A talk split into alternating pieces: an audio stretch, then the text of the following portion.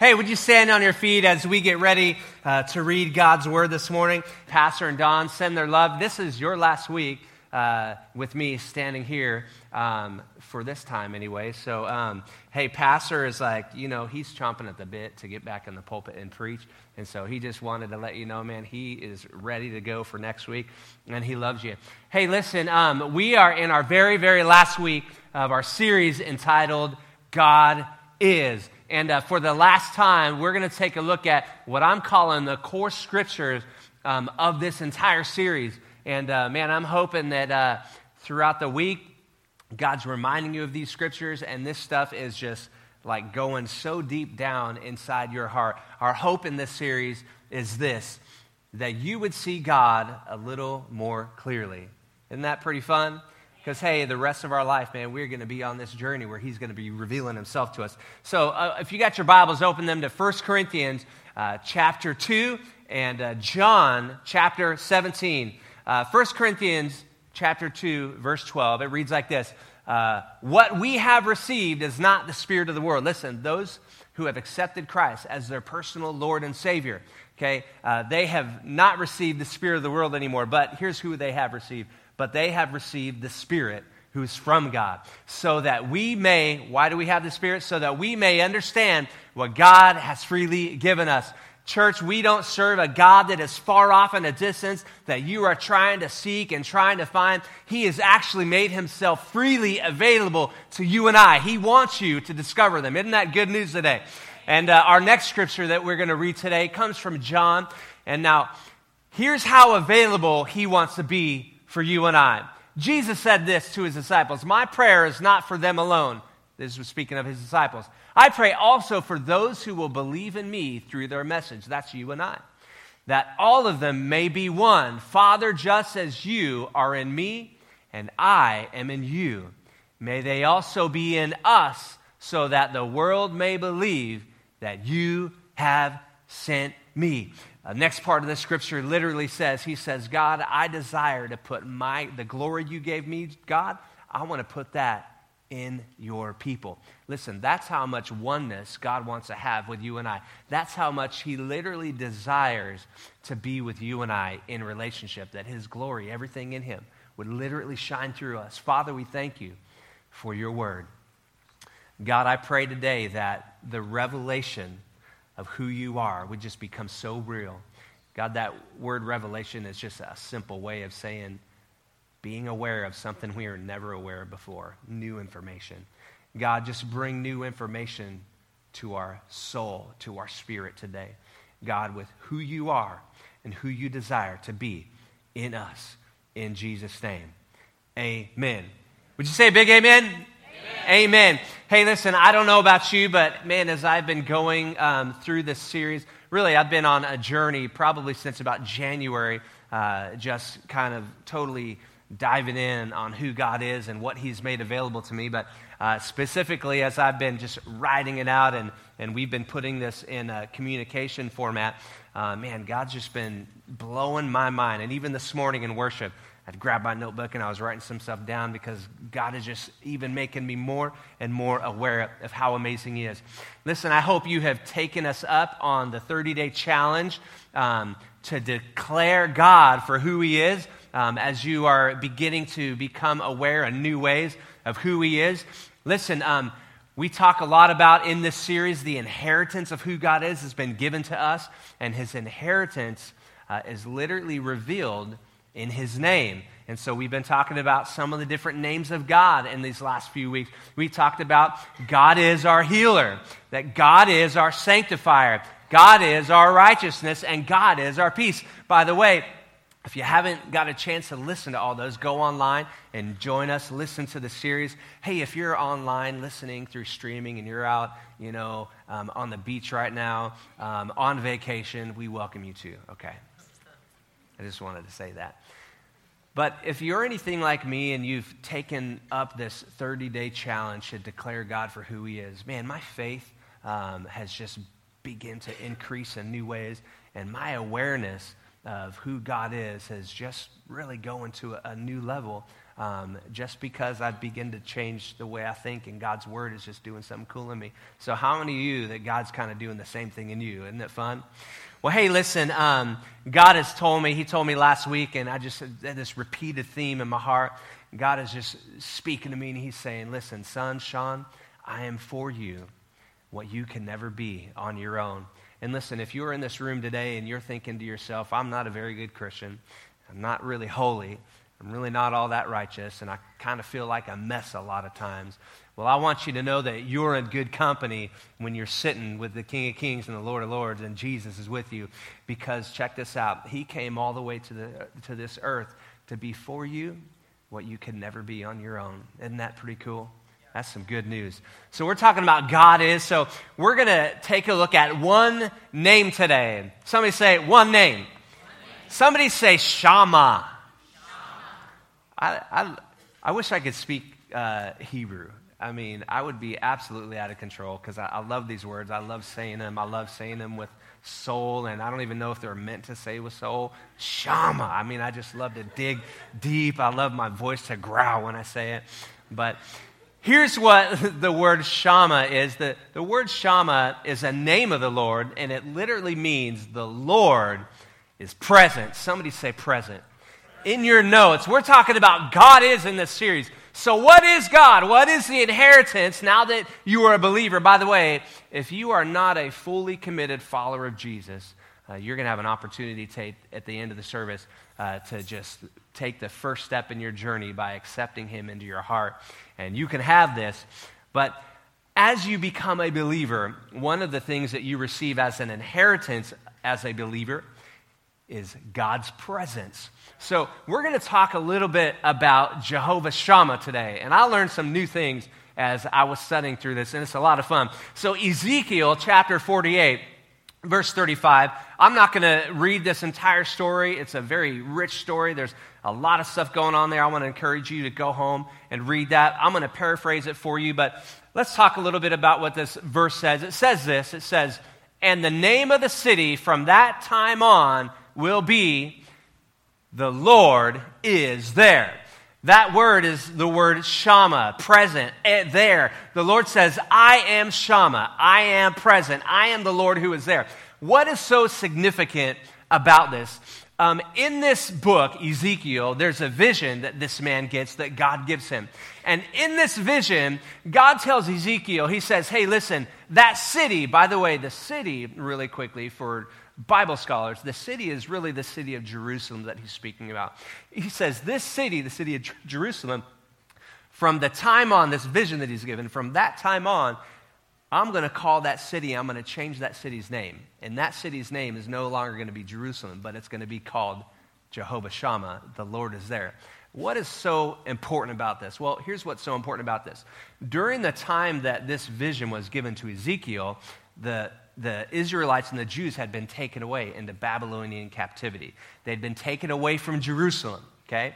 And the other thing that's really interesting is that the temple that was in Jerusalem was destroyed. If you've been with us the last several weeks, you have seen my incredible drawings. Maybe I should have went and had the whiteboard left up here. My drawings have been amazing. And if, if you remember, we kind of have always had the Old Testament over here to the left, which represented the law. And then we've had the New Testament over here to my right, I guess, and your right, if we're looking this way, which represents the grace, the new covenant. And one of the things that we've learned about the old covenant is that people would have to come and sacrifice to be made right with God. Go back and listen last week. You'll figure that out. The way that they did that and the location that they did that was in what was called the temple. Inside the temple was the place that the presence of the Lord resided. So what was interesting about the statement that Ezekiel made, because the temple was destroyed in Jerusalem. So God was telling his people, hey guys, although there's no temple available, and although my presence is not available because my presence was in the temple, there's going to be a time where I'm going to change the name of that city, Jerusalem, where the temple was, where God's presence resided, and I'm going to change the name of that city, and that city is going to be called the Lord is present. You see why he said that? So this is pretty interesting. So so um, as we move forward, let's talk about the presence of God. We're going to talk about it from two contexts. Kind of one from the Old Testament context, which we're going to call past availability. That's in your notes. And then we're going to talk about it in the New Testament context. But let's take a look at God's presence in its past availability. So it's important to understand that we're not talking about now when we're talking about the past availability. We're talking about it's a, the presence of God's availability under the law. What was the presence of God's availability under the law? Here's what it was. It was limited. It was limited. Here's how we know this, and I will give you a little backdrop really quick. The presence of God left the earth and became limited all the way back in the garden in Genesis. And uh, if you're new in your faith, the, the story of the garden, it's, it's, it's, uh, it's in uh, Genesis, and it's the whole story of God coming. He created mankind, and, and God put man in the garden, and he said, hey, I want you to rule everything here. I want you to take dominion of everything in here. I want you to govern it. I want you to manage it. Everything in here is yours, full access. But God tells man, he says, there's going to be a tree in the garden. Uh, this tree is the tree of the knowledge of good and evil. You can have anything in this garden except that tree. I want you to know, Adam, that if you take from that tree, you will surely die. God was really clear without him. There's boundaries even in the garden. You can have everything in here, but you just can't have that one thing. Sometimes we get a little hard on Adam and think, well, if I was in the garden, I probably wouldn't have eaten from that tree. But isn't it true that, unfortunately, most of us learn our best lessons in life by touching what we're not supposed to touch? I don't know, just in case you thought you were better than Adam. Um, it's that equal playing field, like we all do it. Um, so... This is the place where the limited presence of God began. In Genesis chapter three, verse twenty-three, the Bible says this, because man sinned, this is what happened. The Bible says, so the Lord God banished him, Adam, which represented all of mankind, from the Garden of Eden to work the ground for which he had been taken. Listen, the Bible says that man was banished from the garden. He was banished from the presence of God all the way back in the garden. Genesis three twenty-three. Isn't it interesting that Romans three twenty-three says this? It gives a description of that. For all have sinned and fallen short of the glory of God. But under the new covenant, under grace, under the cross, the Bible says that there is a gift to man, and the gift of God is eternal life, talking about the cross. I just thought that was really interesting when I wrote that in there. Then then, the, then here's what happened. So man completely fell away from the presence of God. Now, the truth is, God never wanted separation from humanity. He never did. He always wanted relationship with humanity. But listen, he wanted mankind to choose. Now, my translation is that's the reason why the tree was in the garden, because man had a free will. He had an opportunity to choose God or to not choose God. Adam decided to not choose God. We all paid a penalty from it, and we all became separated from God. Now, because God desires to be present with his people, God has, in your notes, God has always made a way for his presence, even though he banished humanity from the garden. And we see this in his limited presence in the Old Testament. His presence was limited to the tent, in your notes, to the tent.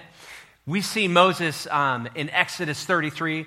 Um, we see Moses in this scene where man had been banished from the garden. Mankind was being rebuilt back up. They were try, trying to figure out how can we worship God? How can we bring God's presence down? And it was difficult. But here's what God did do. God met with a man.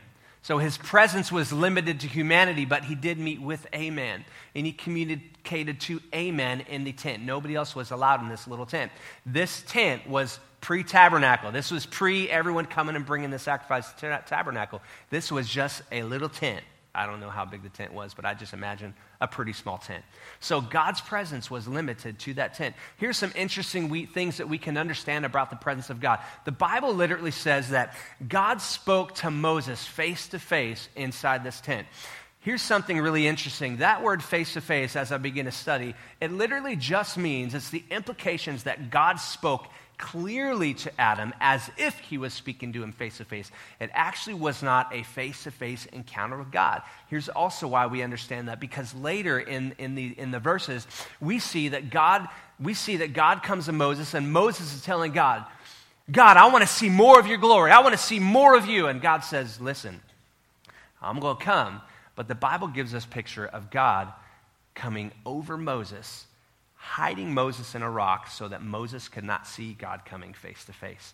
The Bible says he hides his full presence from him in a rock, and he comes around him. Then Moses comes back up, turns around, and he sees the backside of God. How strange is that? And so, you didn't get it. Um, so here's Moses looking at God's booty. I just had to say it, sorry. So here's Moses looking at God from the backside. His booty spiritually is probably way different than ours in the flesh. I'm just saying. Um, so he's checking out God from the backside, and God says, Moses, nobody can see me face to face. If he does, he will surely die.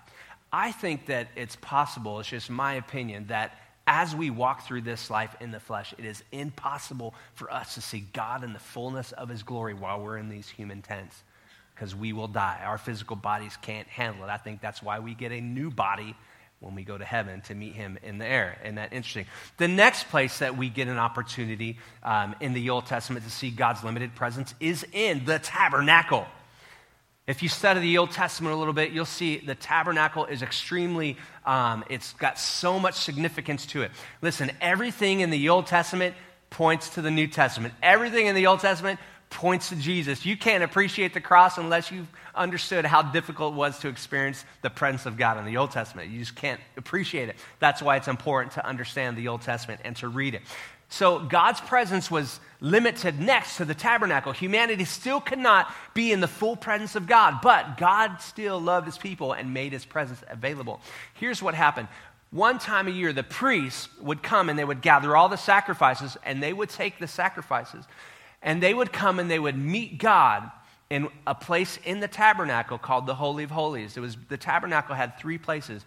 Imagine this, the outer courts over here, right? The inner courts, and then the third place, the Holy of Holies. Between the Holy of Holies and the inner courts was a gigantic curtain. That curtain represented separation and limited presence of God, limited presence of God to humanity. It was limited inside this little location called the Holy of Holies. And only one time a year, the high priest would get to go into the Holy of Holies, because he had to go, that high priest had to go through so many ceremonies to obtain the right level of righteousness and holiness and separation from people to get into God's presence. Now, if you have been listening and been a part of our journey, we talked about how God has made us right with him. We no longer have to go through all these ceremonies to get in his presence anymore. He makes us in perfect right standing with him all the time. That's why he can be God, the God that is present always, because he can't be present with you if you're not right with him all the time. But he makes you right so that you can step into the Holy of Holies and be in his presence. Now, it was limited. Now, it's important to understand how it worked in the Old Testament, because if you can't appreciate that, well, then you can't appreciate what we're about to talk next. So here we go. Because God has always desired to be present with you and I, if we fast forward from the time of Ezekiel's prophecy, if we fast forward about four hundred years to the time of Jesus, the presence of God drastically, I mean drastically, changed in its availability to humanity when Jesus stepped foot on the earth. The vision that Ezekiel got about God bringing Jehovah Shammah, his presence to Jerusalem, his permanent presence to Jerusalem, became fulfilled. He said, the name of that city, Jerusalem, I'm going to call it the Lord is present. Here's something else really interesting to understand about Jerusalem. In the Bible, Jerusalem is often a type of the church. A type means it's a symbol of the church. So when God says, I'm going to bring my presence to Jerusalem, here's what else God is saying. I'm going to bring my presence to the church. Who's the church? You and I.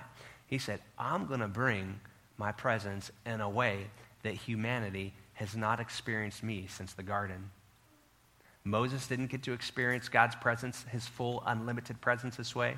Uh, Joshua didn't get to experience God's unlimited presence this way. Isaiah, all the major prophets, all the minor prophets, nobody got to experience God's presence the way that God wanted him to experience it until this time. Jehovah present. Jehovah, the Lord, is present. So let's talk about his present availability in your notes. So from the time of Jesus until now, until the time Jesus returns, that's what we're talking about, his present availability. We see God's presence become more relational and available to humanity than it had ever been in all of history right here in this moment because of the birth of Jesus. The unlimited presence of God became available in your notes. His presence became unlimited. We understand this because of, in your notes, the presence of the Son. The Bible says in John chapter one, uh, I love the scripture. This used to confuse me. It was like a major tongue, tongue twister when I had first gotten saved. And then I got to admit, after being saved for a long time, uh, I would tell everybody, go read John. It's like the greatest thing of the gospel. It's the greatest revelation of Jesus. And, and people would go read it. And then I'd go back and I'd start reading it because I told other people to read. And I was like, this is really confusing. So let's talk about this. God's presence was made available to you and I because of this. In the beginning, in the garden, was the Word. Who's the Word? Just a little test for you. Jesus, Jesus. Jesus said, I am the bread of life. I'm the Word. Jesus was in the garden. He was there in the beginning, and the Word was with God, right? Jesus was with God in the beginning, and the Word was God. So not only was Jesus with God, but he actually is God. So that's where we talk about the Trinity. That could be a little confusing if you're a new believer, but the truth is that God reveals himself three different ways: God the Father, God the Son, and God the Holy Spirit. So we so we see John giving a, a explanation of what this is all about. Then it says, he, being Jesus, was with God in the beginning. Through him, Jesus, all things were made. Interesting. So um, if if that means that all things were made through him, Jesus, so I guess when God created the world, God must have thought of it, and Jesus must have fashioned it with his hands, because that's what the Bible says. Without him, Jesus, nothing was made, nothing was made that has been made. In him, Jesus, was life, and that life was the light of all mankind. Listen, the minute God sent his Son to this earth and his Son stepped foot on this planet earth, Jehovah Shammah came for the first time ever. The unlimited presence of God now became available for humanity. Listen, the Bible says that when Jesus died on the cross, because actually Jesus' death on the cross and his resurrection is the actual true fulfillment of the entire prophecy. The Bible says that when that happened, remember, remember the the uh, the Holy of Holies and the inner courts, remember that? That curtain that separated people to experience the full presence of God? In the temple in Jerusalem, when Jesus died on the cross, supernaturally, nobody touched the curtain there. But the Bible says that that curtain literally was ripped in two, split in two. God was saying to his people, I am no longer limiting my presence to this little room called the Holy of Holies, and it's no longer just available for the high priest, but I'm actually coming out of the room, and I'm going to come into the people, and I'm going to be with them because I'm Jehovah Shammah. And because of the Son Jesus and his death on the cross, his presence is now made available to you. Listen, I know this isn't like I'm not revving you up and we're not shouting down, but I'm telling you, if you begin to get this revelation in your heart and begin to realize that God is present in you, it will change the way you do everything. It'll change the way you think. Here, here's the next thing.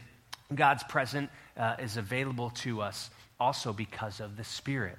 So so not only did God's presence literally come and walk on the earth, and it was around a location, and people got to experience the full, the full uh, unlimited presence of God when they were around Jesus, all right? But because of the Spirit, now, all of humanity, all the time, has an opportunity to experience the presence of God. Uh, the Bible says in John fourteen fifteen, this is something really important for us to understand. Um, here's what's said here, verse twenty-five. If you love me, keep my commandments, Jesus said.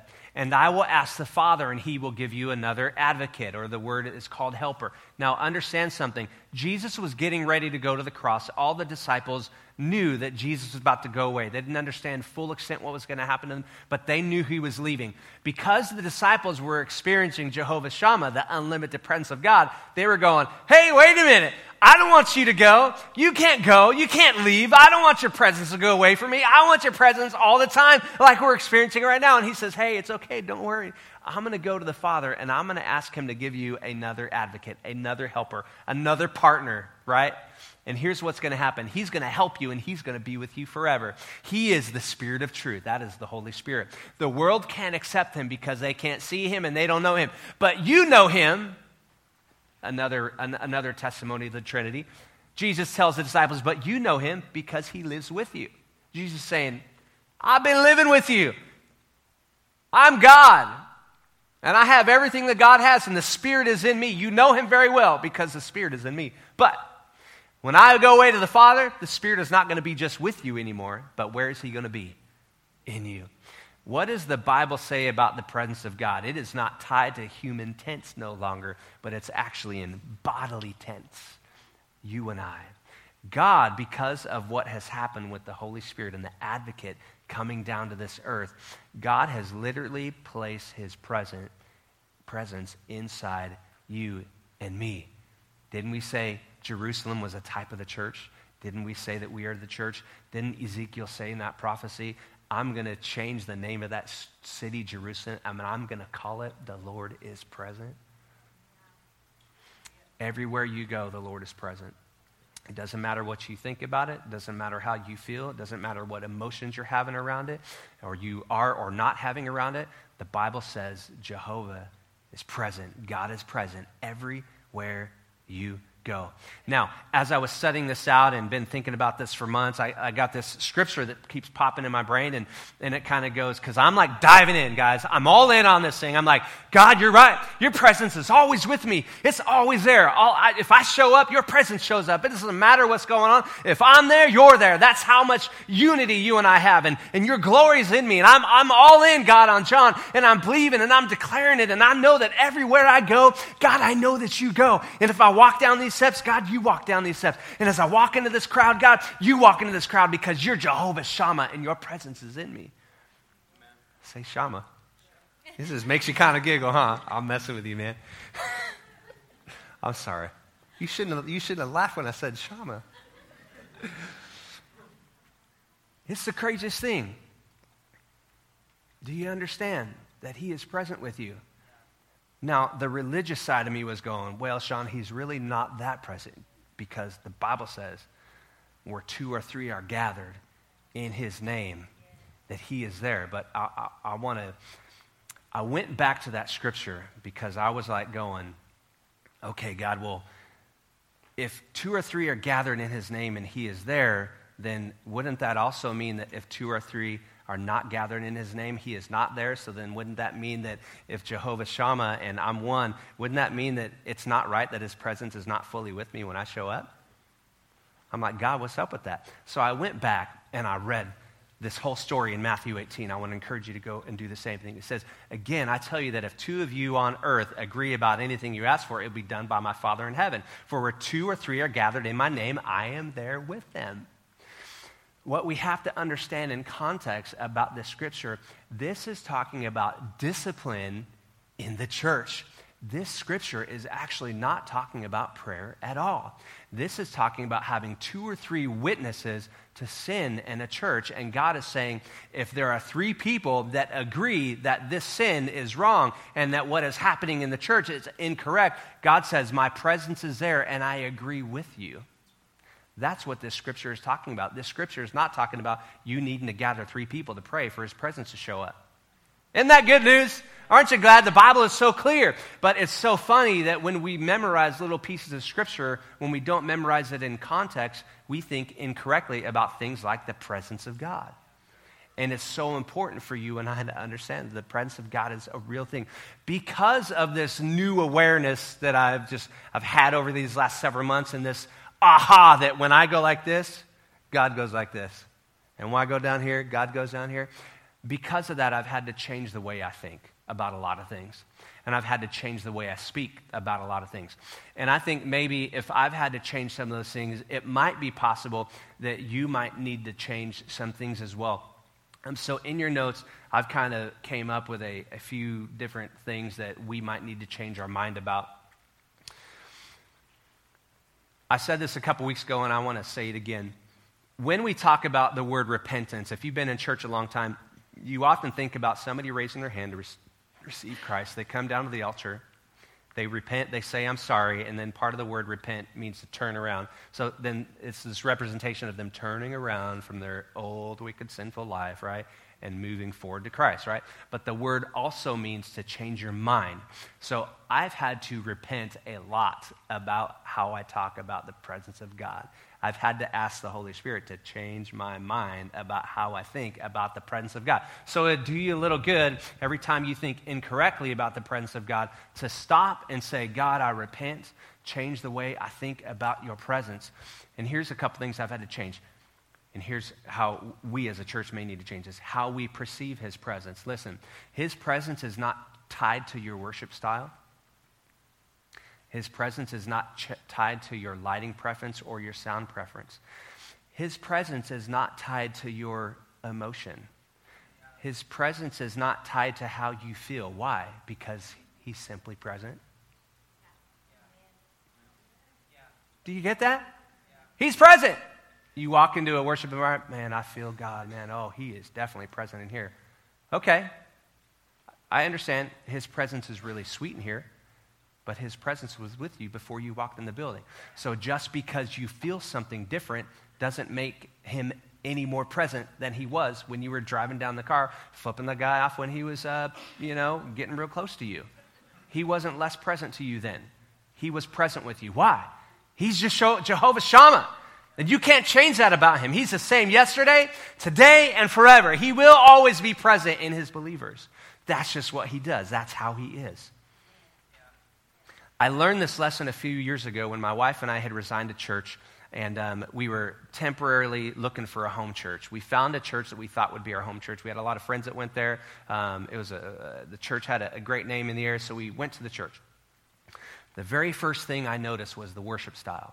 It was not how I liked it. It was not as exciting as I liked it, and people really weren't raising their hands at all, like maybe two or three people, and, I, and you know, my wife and I were probably one of them. And I remember walking away from that worship experience thinking to myself, man, God's presence was just not there.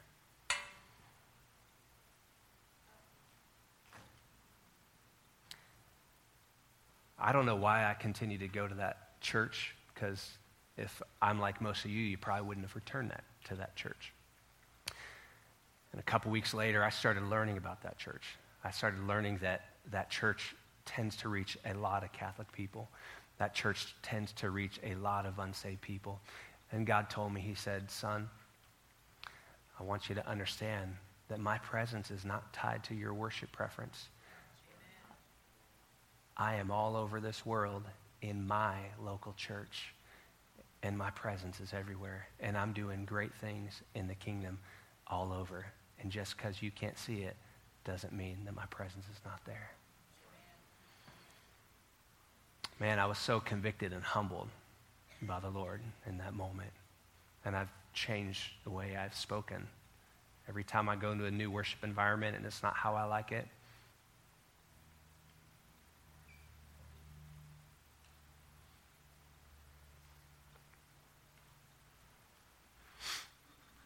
I understand what people are implying when they say, the Holy Spirit wasn't there. I, I under, especially Pentecostals. Come on, y'all. Let's laugh. Let's lighten up. You need to get lightened up a little bit. That was a little heavy.